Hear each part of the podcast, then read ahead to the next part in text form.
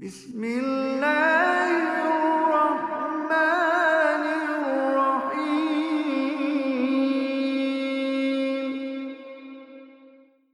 Bismillah ar-Rahman ar-Rahim. Assalamu alaikum wa rahmatullahi wa barakatuhu. Welcome to the Talking Deen podcast brought to you by the Voice of the Ummah team. Welcome you to our second episode in this series and I hope that uh, you all enjoyed the previous session and uh, again your host is Majid and my co-host today is brother Rash and brother Mudassar. And today's topic is an interesting one. Uh, it's on the issue of Brunei, which is something which we see in the media quite a lot recently. And it's worth just giving you a bit of background because this issue hasn't just come out of nowhere.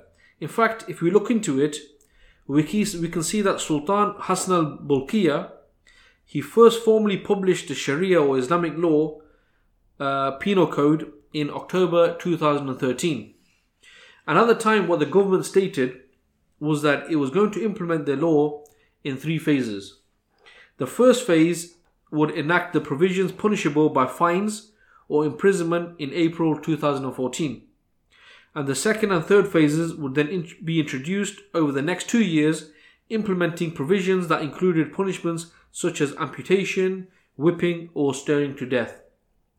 And we can see that there was um, a, a delay on this because of the outcry, international outcry.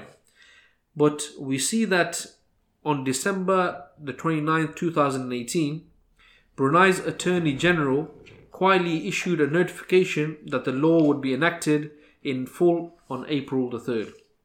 So we can see that once this was announced, there was an uproar. We see that um, the hotels that are linked to the Sultan are being boycotted, which is uh, being led by uh, George Clooney. And we see uh, many countries, leaders of the countries, actually speaking out against this. Now, subhanallah, if we look at the situation in the West, just example in the UK, we see that you know uh, there's being laws that are being introduced to do with uh, relationship education, sexual education. We see this in school, and basically um, the sort of attitude we have is that if you don't like it, then basically you know leave to some stage because there have been many protests people have been saying this is not allowed but we see that you know the general attitude is this is our country and this is our laws. So if we think about it that they can say that this is their laws but now you have a country like Brunei who wants to establish Sharia law. Now sh- you know surely that should be their internal matter.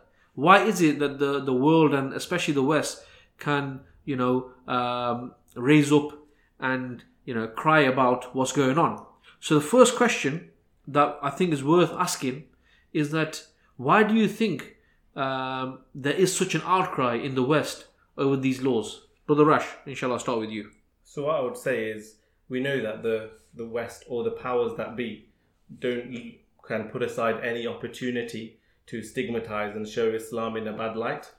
So this is quite an easy opportunity for them. They see a nation, a nation where there's Muslims, a nation kind of an Islamic nation saying we need that they want to implement elements of the Sharia and they can quite easily use this to further stigmatize Islam to the masses to and actually to Muslims and non- non-Muslims because as we know that there are some Muslims will, which will find this difficult people who aren't as aware. What do you mean difficult? So when when they are speaking to other people to actually support this in a public environment Right, okay. yeah when we speak to Muslims we recognize and what we will discuss I'm sure today is we recognize most Muslims want the implementation of the Sharia but the, to put it into the public sphere makes it difficult for people when they're speaking to other people including non-Muslims and also, I would say the reason for it is to isla- to attack these Islamic concepts, which they talk about being contrary to human rights.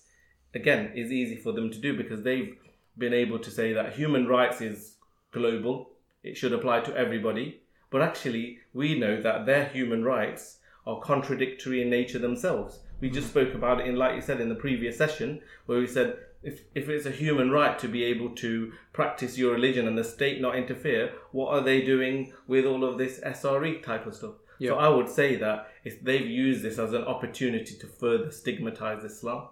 Okay, okay, and actually, just just on that, what we can see then is that you you have like you mentioned the the the issue to human rights, and what we can see is in fact what the West are doing here, i.e., through the ideology of capitalism, is they are defining like a universal uh, right and a useful universal wrong based on their belief, uh, which is based on their values and anyone who is now doing something which disagrees with what they believe, they feel that they can interfere in their business, but not the other way around. But in regards to the the actual penal code itself, What I would add just Yes. quickly, but just before you go on to the next part of the question, from what I was just saying, is that it's equally clear that by representing some aspects of Islam, they can further stigmatize it. For example, they'll they're highlighting that obviously this is the Sharia laws that they want to implement, but they're not actually highlighting what the Sultan himself said in previous speeches, where he said there are lots of conditions mm-hmm. that need to be met, and it's actually quite difficult, or in fact very difficult, to enact these laws because you have to have your four witnesses, you have to have all of these preconditions. But those aspects are not being promoted in the media. It's just the the harshness of the punishment that is being portrayed.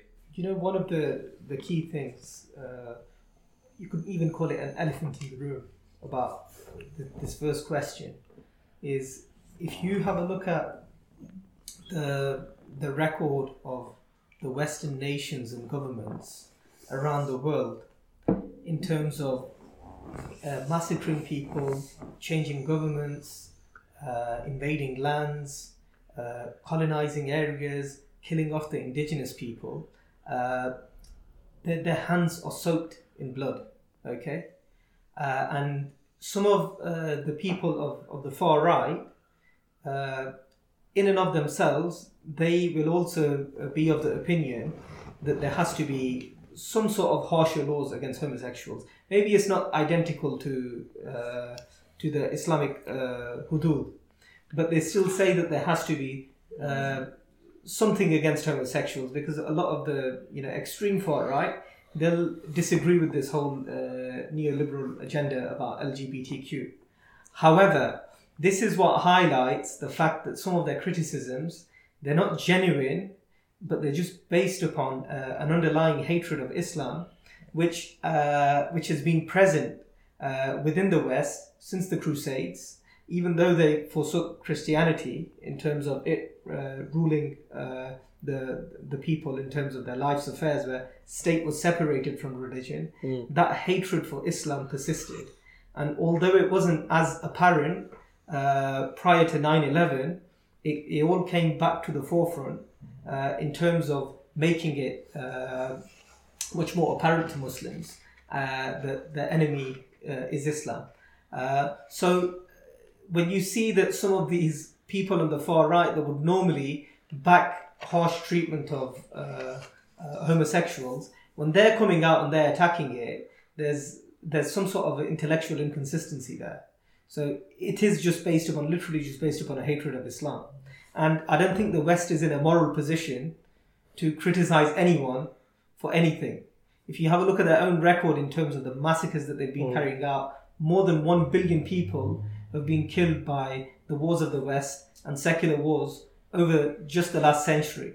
You know, and there's probably many more uh, than that. You know, but it's at least been a billion. So for them to say anything to any anyone else, I really don't think they're in a moral position to to advise any other country of what they should or they shouldn't be doing. Because surely, like I said before, it's an internal issue. Mm. If the people of the country are happy with these laws, as in what the Sultan said, then what this actually highlights, and you know, I think for many Muslims who I think you, you won't find many Muslims now who don't clearly see the agenda against Islam. Mm. Okay, if you did, then it'd be, I, th- I think it'd be very rare.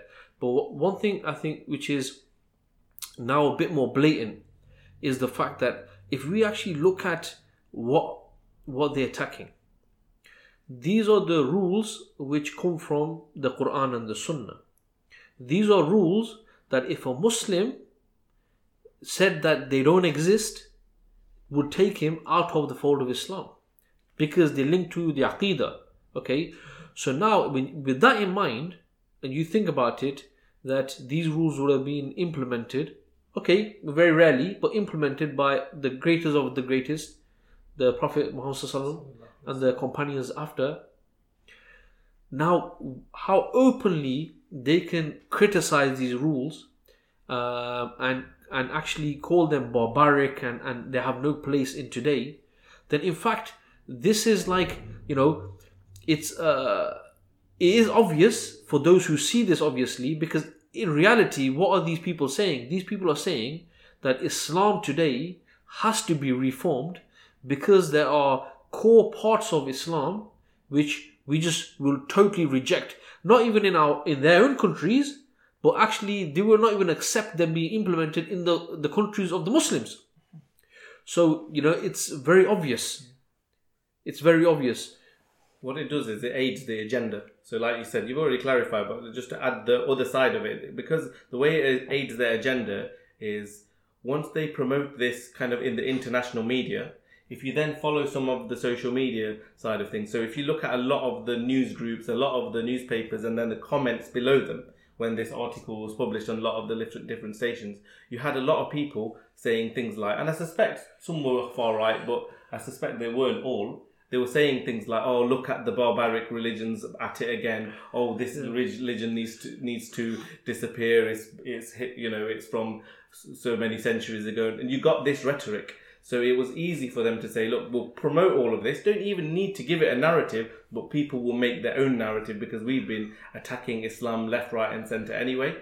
And at the same time, I've just I've printed out something that uh, this was issued by the government government of Brunei back in 2014. Okay. So you know when you say that you know they they've got no moral ground to stand on, actually the Sultan himself and some of the people gave him some people have given a lot of credit and actually credit where it's due because what he was saying in this in this statement is I'll just read a bit of it. It says again, go back to those worries that you should focus on. I've, that I've mentioned earlier. So he's talking about having, you know, kids being gunned down in the streets, um, prisons being overcrowded, you know, the high rate of crime in these countries, high rates of suicide in these countries, the abortion rates in these countries, Western nations. And he's saying it is not wrong is it not wrong to legalize deadly weapons? Is it not wrong to allow unborn babies to be killed?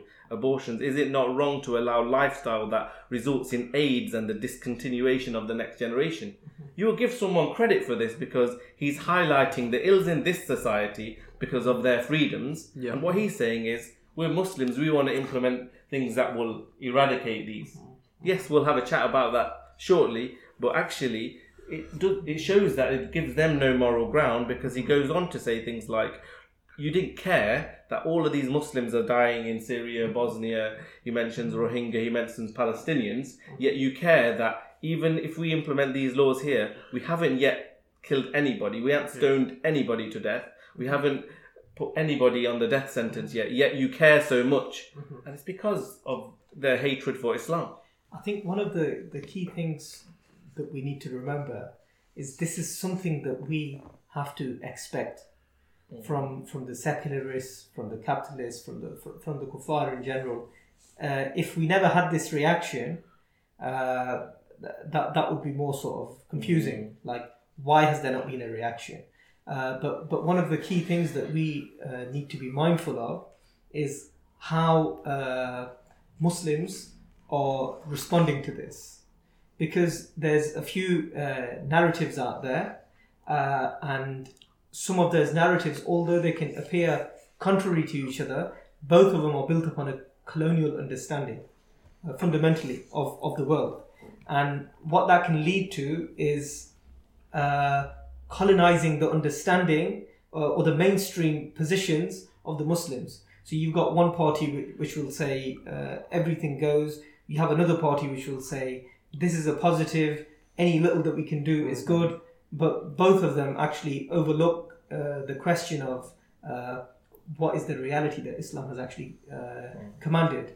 And uh, another point that uh, I'd like to uh, I'd like to add to that. It slipped my mind actually, so I'll let you guys continue. No problem. Just on that, what what Rash said as well, and what you said there as well, Mudassar, is that um, what we can see clearly then is that you know at the same time people do speak about um, the you know um, colonial attacks or the the attacks in Iraq and Syria and stuff like this, but something which is very obvious is that the real battle is the one which is the ideological battle and that's the one that is actually being fought primarily. Um, and you know, even the uh, attacks on the Muslim lands and the occupation is to facilitate. Why? Because the ultimate goal really is to to change Islam, is to uh, secularize the Muslims, is to make Islam just purely a personal religion, not a deen. And in order to do this, what you need to do is you need to attack those aspects of the deen which are political in their nature, which are to do with society, to do with running the affairs of, of the society. And we see that, you know, when the issue is about uh, believing in Allah, when the issue is about people going on Hajj, the issue about people fasting, okay, unless it's in places like China, but generally, there's no problems. You know, absolutely no problems with Muslims doing this. You know, the fact that Muslims flock over to to Saudi Arabia for the pilgrimage is no problem. But we see that when there is something which is uh, to do with the society and political in its nature, we see that there is an uproar, and that's some that's that's from something as small as a woman wearing the correct Islamic dress to someone who is now uh, announcing that he is going to implement the Islamic uh, punishment rules, the laws in their country.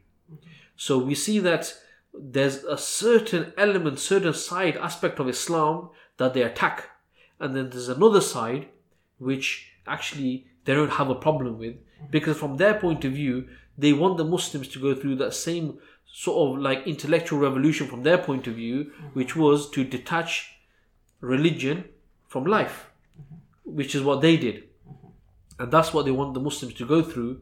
But but what we are seeing clearly is that there's a huge resistance in this, is because the reality is that if the Muslims were to uh, reject or to denounce certain aspects of Islam, even they know that this would actually take them out of the fold of Islam. Definitely. And subhanallah, you know, a lot of people sometimes they give they don't give credit to the ummah, but we can subhanallah we can even see that when you get some some scholars, whether we can call them that, when they, when they do promote things like suspending the hudud and and suspending this aspect and that aspect, mm-hmm. It actually exposes them because even the normal Muslim he knows you know what that's that's wrong.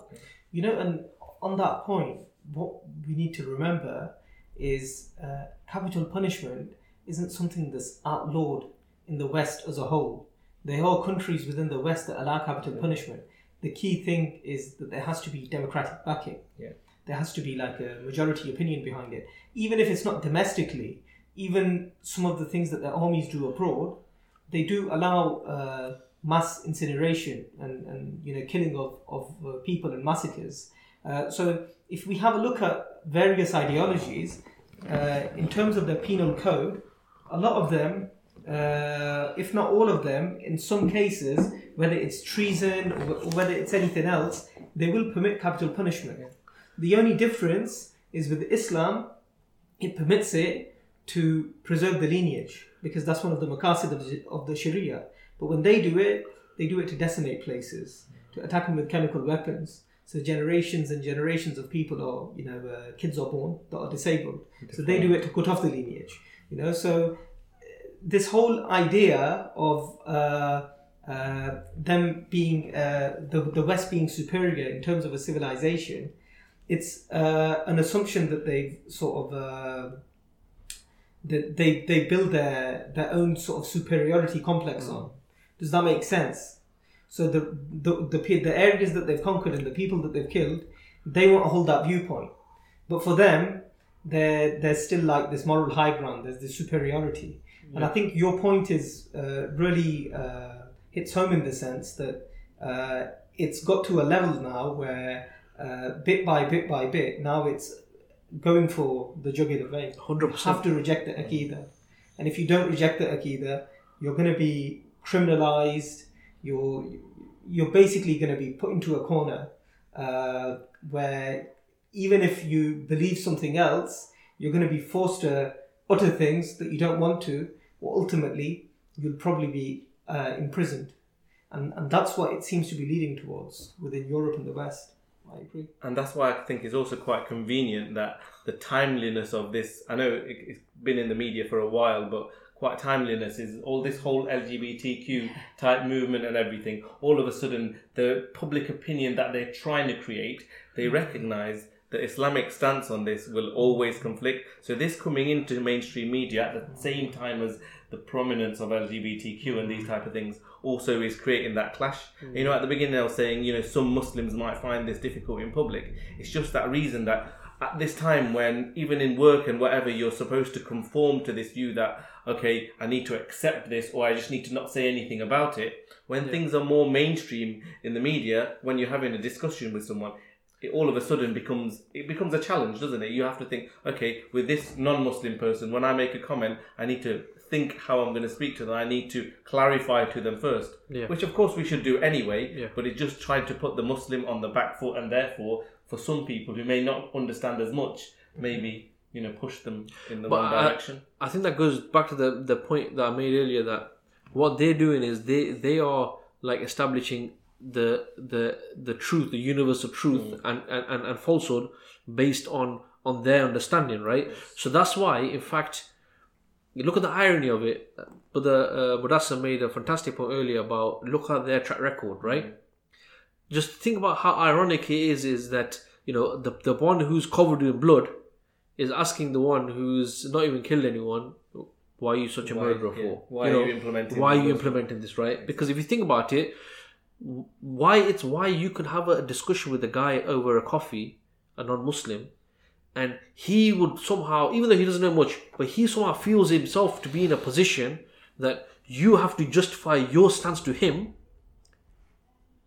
and this is the starting playing field. Why is this? Why is this? Subhanallah, we have the haqq, we have the truth, right? Yet we are the ones that have to justify everything and feel like I need to give you the context. Mm-hmm. What about the way you live, in your life? You give me the context. How do you decide this? How do you arrive at that? You understand? And I think it's important as Muslims to be armed with the, to be make it clear, to be armed with the right ideas and the thoughts, because you're going to come in a situ- you're going to come into a, a- a situation like this when you're going to have to defend your deen. And the thing is, if you don't carry the ideas in the way that they should be, then unfortunately, under the pressure, you might say something that you probably shouldn't do, or you might just stay quiet. You know, at the end of the day. But the reality is, is that as Muslims, you know, we are the vanguards of Islam. You understand? And we are the ones that need to protect the the idea and we need to be aware of the idea for that to happen. So that's why it's very important because right now, you know what, like you said, Mudassar, they are going for the jugular vein.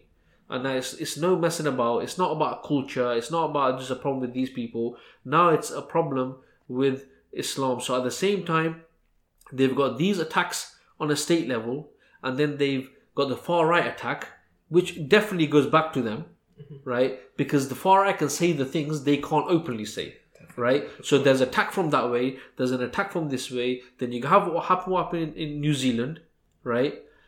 And then what that makes Muslims feel like is, you know, They're on the back foot. they're on the back foot. They have to justify. We have to justify why a guy came in and to, to the masjid and killed 50 Muslims. We have to justify why. You know, there was a video someone shared where there's one Muslim man and two of his uh, daughters were killed in an attack in America. You might remember Yeah, I this. saw this, yeah. And subhan, it, it was crazy if you watch this. And the question that he was being asked, They asked him if you taught your daughters hate, hate. Yeah, exactly. and his daughters have been killed. His daughters, he's the victim. And they're treating him, yeah, treating me. Yeah. They're treating him, and he had to justify his upbringing. Why? Because maybe there's something he said which led to the murder of his daughters. ridiculous.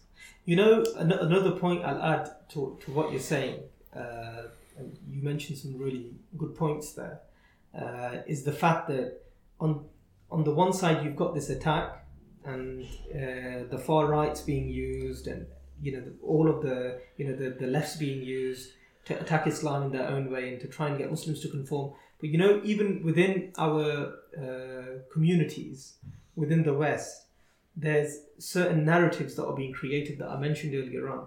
One of them is you have a group of people that are sort of uh, uh, towards the political left, okay, with, like in terms of uh, the Western uh, political parties. And what they're saying is there's nothing wrong with uh, LGBTQ. Uh, there's nothing wrong with Linda Sarsour, uh, uh, Dalia, uh, I think Dalia Mogahed, uh, people like that, you know, that are partaking in the political process, and they're actually saying there's nothing wrong with LGBTQ. In fact, those people are being oppressed, and we're being oppressed as well. So we should back them. And then they're even working backwards to have a look at the verses of the Quran that are talking about uh, the the nation of Lut, and they're saying no, this is talking about uh, rape. It's not talking about uh, Right. Okay. homosexuality. On the flip side, you have other people, uh, good brothers like uh, uh, Brother Daniel, even though I can't pronounce his second name properly. Haqiqatjou. Haqiqatjou. Okay, people like that who have no bad intent, but they're almost reacting to this leftist sentiment within uh, the Muslims within the West, uh, specifically within America. So then they're coming from the angle, yeah, anything that's happening is good. You know, anything that's basically opposing the opposite trend is good. But none of them are actually looking at the issue holistically. So they're, they're both looking at a part of the issue and they're basically uh, each trying to defend their own sort of side. And this can be dangerous for Muslims, especially if they have a lot of sway over Muslims and they have, uh, you know, some sort of uh, political influence over them uh, in terms of the fact that they're viewed as leaders uh, within uh, the There, community. there's certainly influences in society, aren't There's certainly influences? Yeah. and each direction this can pull the Muslims towards is actually, you know, pulling them towards uh, a position that's really fundamentally not Islamic. It's, it's not the, from the methodology of the Prophet. Okay, that actually leads me to uh, a question I have because we've spoken about the response from the West, and and uh, as Brother Mudassar said, in fact, in reality, um, it's it's obvious this was was going to happen. I there's going to be, in fact, if they never re- reacted in this way, then you would think that's that's that's a bit odd, right? So we understand this, and, and as Muslims, we have to appreciate that you know there is a war in Islam going on, and you know there's no there's no place on on any fence. You know, as, as George Bush said it, you're with us or against us. But Allah subhanahu wa taala said that a very long time ago, right? But my next question then is, as Muslims, should we see this as a positive that you know, as an Islamic country, you know, um, or Muslim country, I'll say, it wants to, it wishes to implement the Islamic laws. As Muslims, should we see this as a positive then? Because it sort of leads on to what you're saying as well. So I'd, I'd throw that question out. Can I just add? I think it's related to just what Brother Mudassar said a minute ago. In Yeah. that I think we need to find a balance because to say there's no positive would I think would be incorrect because there is a positive in that the reaction from the people. Firstly, the bill, the fact that they can even outright say we're going to implement it and there not be a revolt means that people are accepting of these laws being implemented to an extent at least. The fact that also there's been a lot of people going credit where credit's due. We don't want these ills in our society. So implementing the Sharia of Allah, what better way is there to try and get rid of some of these? So to say there's no positive would be incorrect in my opinion. So there's definite positives Okay. um, in terms of the reaction from people, yeah, the reaction from Muslims. However, to outright say just because we have some, like you were saying, some elements of Islam creeping through or getting some elements of the hudud or some elements of Sharia being implemented, that we should be satisfied with that or we should see that purely as, you know, a step in the right direction, I think that's a bit problematic. That's what I would say, first of all. Okay. You know, uh, in my opinion, I, I would I wouldn't have a look at it from the Positive or negative kind. no. Mm, I- I- my measure of what's taking place is uh, is it is is that a reality that Islam permits? Now, I completely understand Rash's point about the reaction of the people. Okay, but but that reaction of the people is positive to me, but it's no more positive than the leader of the CHP trying to pretend he's Islamic, just to appease the sentiments of the people. So so that's yeah, the CHP's a Yeah. secular Yeah. ultra sort of Kemalist secular political party in Turkey. But you know, so so that positive, obviously, I, I recognise that, and and that's uh, that's uh, that that's something that's been imposed by the ummah by her sentiment and her sort of gravitation towards Islam. But I think one of the things we have to be careful about is acknowledging uh, the positive sentiment and reaction of the ummah, or in terms of the emotions that she carries for Islam, and legitimizing the reality on the ground there. There has to be a very clear differentiation between those two things, uh, or otherwise, uh, it can almost be uh, viewed as legitimizing the political entity or the status quo on the ground. And that leads to a whole host of other problems. Completely. And, and actually, if you think about it, you know, um, obviously the Sultan is being getting a lot of uh, you know credit from Muslims' point of view, but in reality, if you look at Saudi Arabia as an example, they've been implementing these rules for a very long time, but you actually won't find too many people who have something to, other than nationalistic people who have something, anything good to say about the Saudi family. So, so we can see that it's not just about those rules because, you know, this is a, a matter where okay, you might say it's better, but the reality is is that we see that the hudud punishments, i.e., these are uh, an outcome of the correct Islamic system being implemented in its entirety. And if you look at the the, the Messenger Muhammad when he was in Mecca and he was uh, performing his dawah there, you know, he never tried to patch up or try to better the Qurayshi system, right? Um, what he actually worked for was a radical transformation, uh, and that involved actually destroying the system, the prevailing system at the time, and then to build upon this.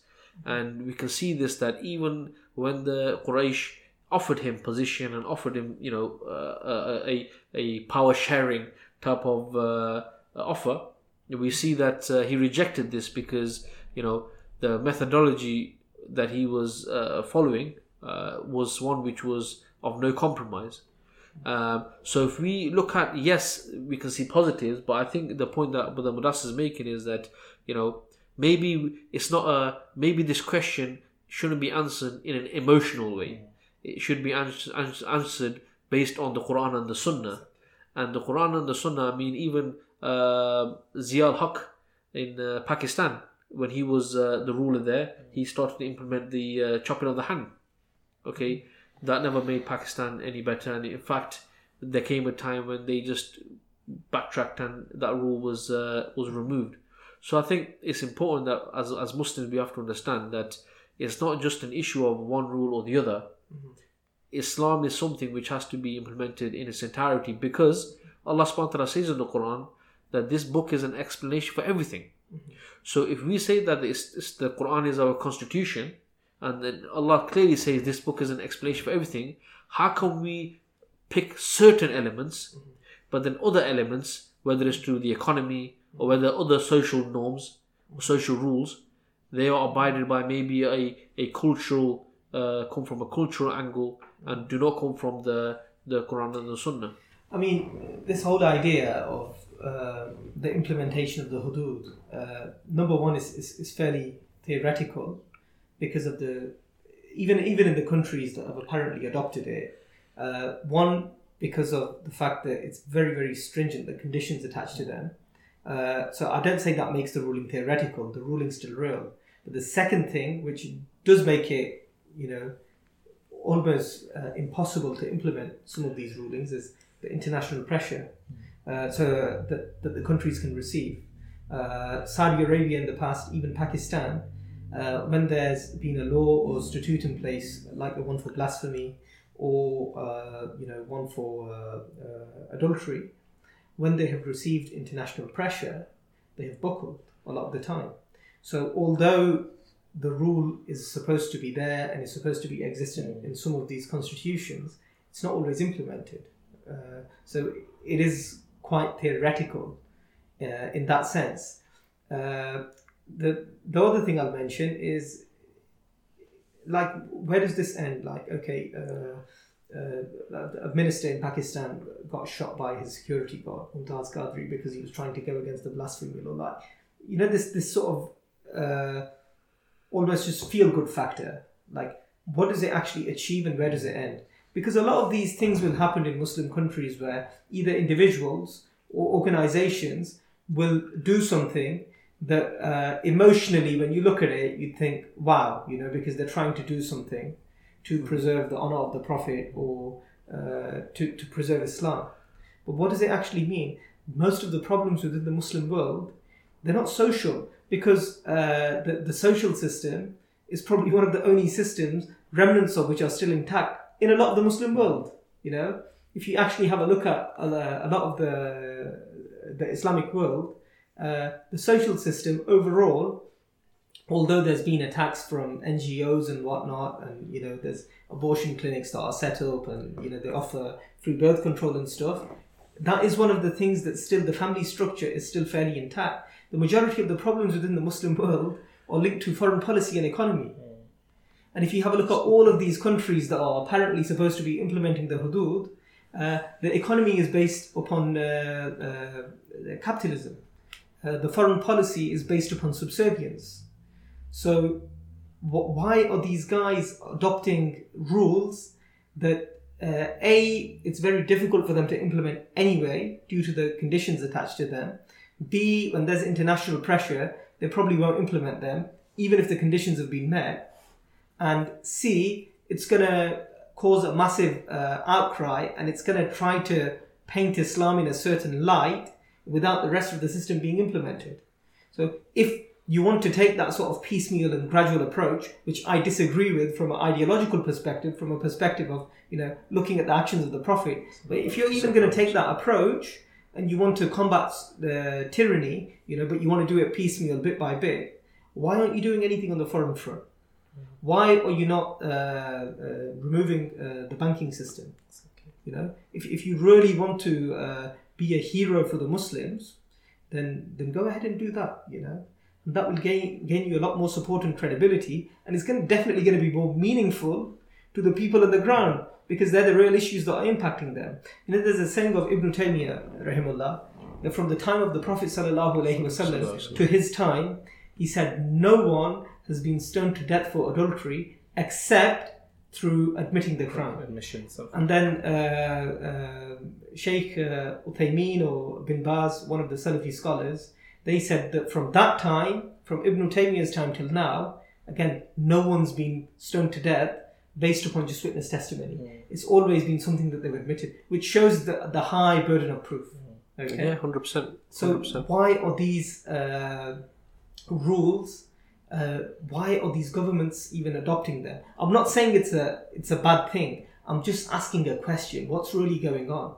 because like you said i mean um, the there are other things which would need to be changed i mean if, if you're talking about an economic system which is based on riba you know and, and if you look at the the verses of the quran that talk about you know the people who deal with the riba is like they wage war against allah and his messenger subhanallah this is heavy you know um, in regards to trying to change the situation uh, based on islam um, and your relationships with foreign foreign nations. You know, what's that based on? Is that based on Islam?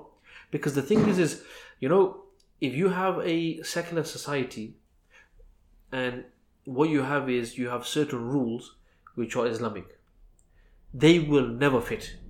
And a for a a they will look like contradictory for a start, and secondly, the because of the the, the the crime and stuff we see in just say in the Western world, uh, these rules would be you know implemented so much it'd be unbelievable. They don't match. So that's why when when somebody is dealing with all these things, and some people may even accuse. Uh, I'm not saying this, but you know some reports I've read where uh, the Western media is saying, look, this this the Sultani uh, tries to show himself as being uh, humble and uh, very you know Islamic and stuff like this, but his own lifestyle is very lavish. Okay, that's what they're saying anyway, right?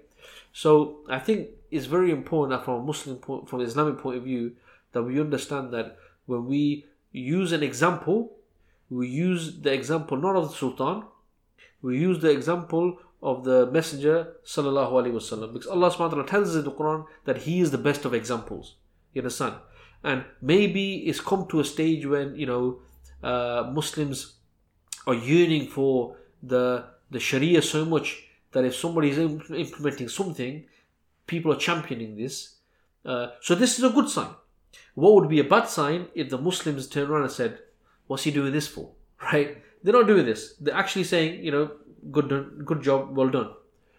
But what we have to understand is that the reality is, is it does raise a big question mark in the sense that, you know, it's just the penal code that's being targeted, and that's something which really is the one thing that you're giving ammunition to your enemies because they will always use this to say that Islam is backwards, Islam is barbaric, um, and that's one thing which is it's a good question. It's a good good point. That is that is a bit of an odd one because the backlash is that for the West it's a PR stunt.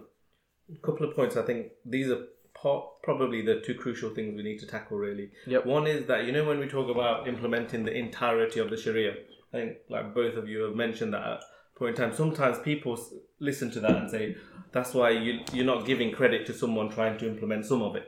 But the issue is, you know, this concept that implementing the entirety of the Sharia, what people incorrectly view that as is that you're expecting some saint to drop out of the sky who's going to implement the deen perfectly. And this is incorrect, this viewpoint, because what would, no one's ever said that the, the human being who's going to be the person who leads is going to implement the Sharia so perfectly that everything's going to be rosy. So that's not the case. I think what happens is just because we're saying that actually Islam needs to be comprehensively implemented. There's a reason we mentioned that. We mentioned that, which is the second part of the point, is we mentioned that because each of the systems of Islam, they're interlinked. They're connected in the same way as some of the hudud punishments are linked with that social system that you're referring to. There's a social system that governs people's relationships, men and women. It governs that. As soon as you remove that social system that governs how a man and a woman can interact in society, but then you implement the hudud that punishes them for be going astray, It's like injustice. it's, it's injustice because you're saying, here you go, I'm going to let you have all the tools to do the ill, and then I'm going to punish you for doing it. It doesn't work. This is not how Islam works. And this is just within one system. But actually, even the separate systems, they're intertwined. The economic system is intertwined with the social system. Yeah, of course. Because, you know, if you're not providing for your people, it, then, you know, how can you go around chopping off hands and all of these things if you're not providing for your people properly? You see, when we say the comprehensive implementation of the Sharia, we're saying that all of the systems are linked. You have to implement all of them for you to then say, now I can implement the hudud. Because you can't do it without that. You know, one of the things that we need to keep in mind is the Islamic system is the perfect system mm. for imperfect human beings. When Islam is implemented, and when it has been implemented in the past, there has not been a utopia. We need to keep this in mind. Mm. You know, one of the scholars said that the purpose of the implementation of the Islamic systems is facilitating society to get Jannah. This is the purpose of the Islamic system. It's attaining closeness to Allah subhanahu wa ta'ala. It's uh, for the Muslims within the state and within the confines of the state for them to uh, basically for that for it to be easier for them to attain Jannah. This is the purpose of the Islamic system, and that's why it has to be implemented in its entirety, like you said. Otherwise, it just doesn't make sense because you have rules and laws or punishments in place uh, that have been put in place when the needs of the society have not been catered to actually bring them closer to Allah. You know, so the, the social system hasn't been implemented in the way that it should be. So that's why that's a, a very, very good point. The other point I want to mention, which is linked to what we mentioned earlier on, is uh, universality of law and universality of systems. And history doesn't lie. As a matter of fact, the only ideology in written history that melted four empires into ones within the space of 50 years was the Islamic ideology. And it was the system revealed by the Creator. So you see uh, the, the Christians within Egypt, uh, the Persians, the Byzantiums uh, within uh, the, the Levant, and uh, the, the Bedouin Arabs. They were melted in to one ummah with one state uh, and uh, one constitution. Uh, so, uh, you know, even if you have a look at it historically, in terms of practical implementation, there's only one ideology and one system that has achieved the universality that the, the current world order and the capitalists are trying to achieve. And that system was the Islamic system. And it was actually implemented and it, it lasted for over a thousand years. And all of the people that it brought in initially through that cultural movement, through uh, those uh, movements of scholars and uh, intellectuals that went out with the armed forces and spread Islam, all of those people are Muslim up until this day. Those initial areas that were conquered at the time of the Khulafa Rashidin. That's something to keep in mind. No, excellent points. Excellent points. So, just to sort of bring this to a, a close, I think we've touched uh, on uh, quite a few things. Um, the one thing is that uh, we've sort of highlighted the attack on Islam, um, certainly from an ideological sense, and the attack on the the anything to do with the system of Islam.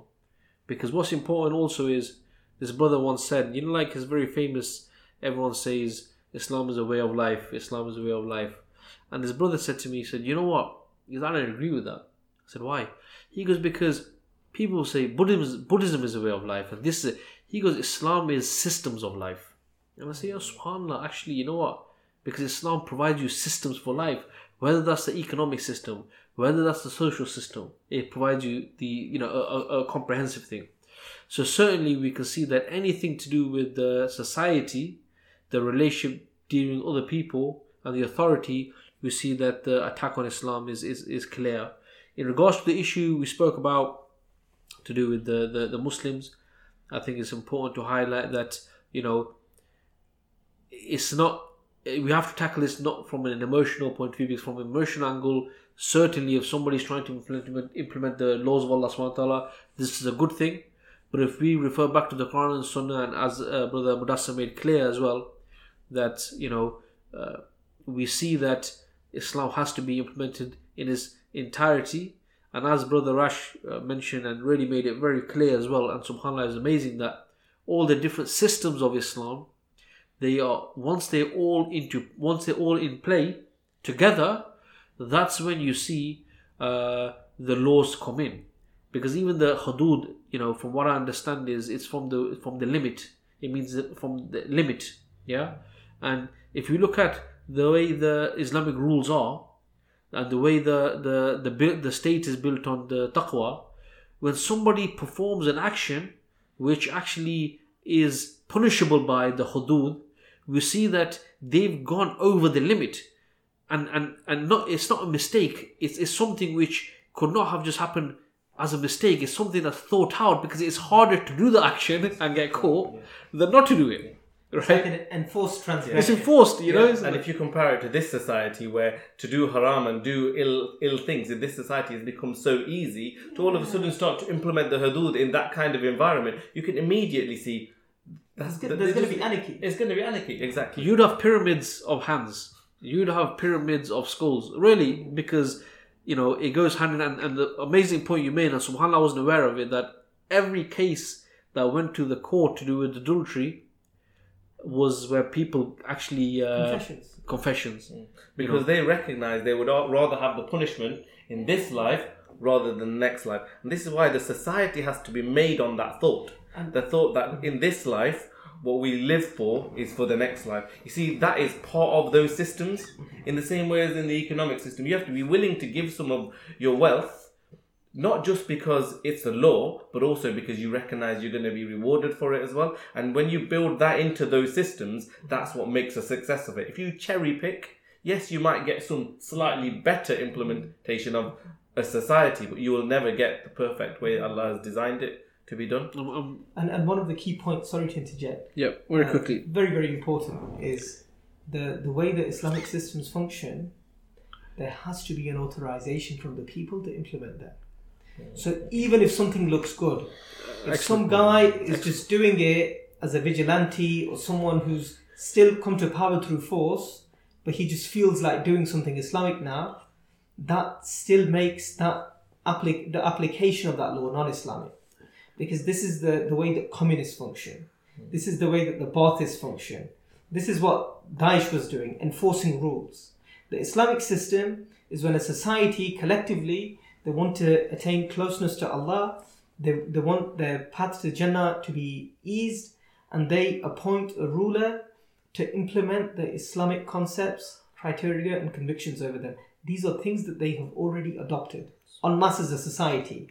And then they put the, you know, one can say the referee, Yeah, you know, yeah. to basically, we've all agreed on these laws, okay, we've all agreed on these rules, we've adopted them, they're ours, now you implement them on us. So this is why it's unsurprising that in the past there was confessions. It's unsurprising because the people, the society en masse has already adopted that.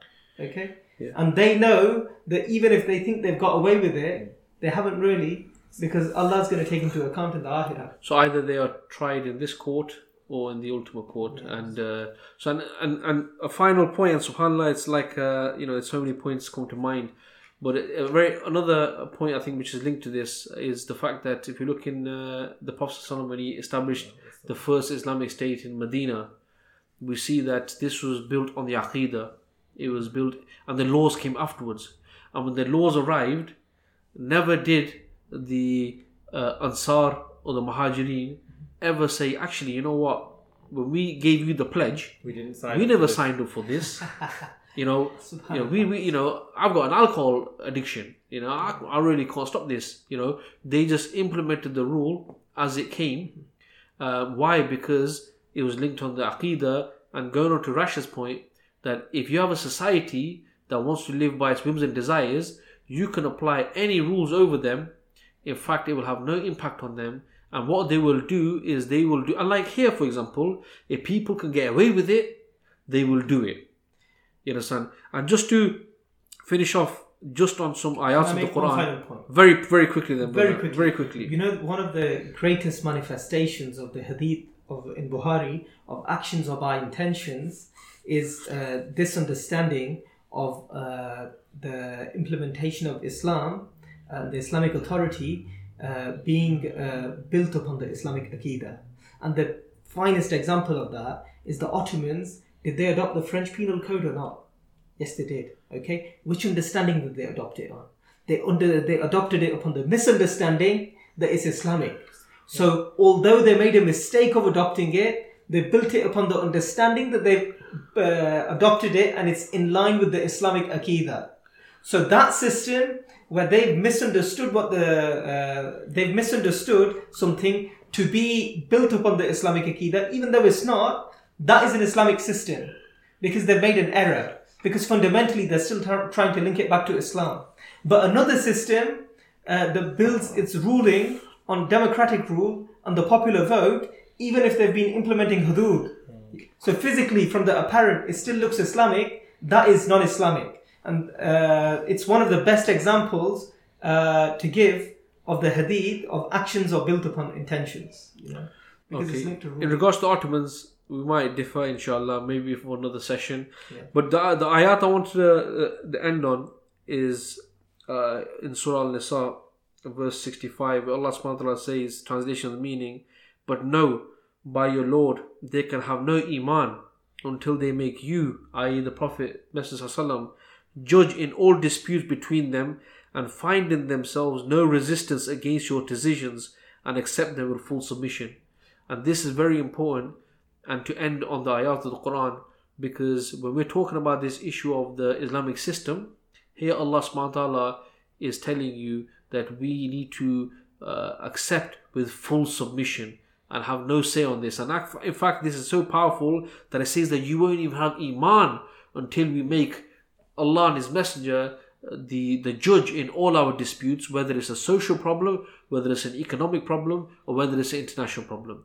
So, inshallah ta'ala, I'll end on this note and uh, hopefully, uh, I pray that uh, the, the listeners have and the viewers also have uh, found this uh, interesting and also beneficial. And inshallah ta'ala, anything good we've said is from Allah subhanahu wa ta'ala, and any mistakes are purely from us. And inshallah ta'ala, we will see you on the next podcast. Jazakallah khair for listening. Assalamu alaikum. Assalamu alaikum.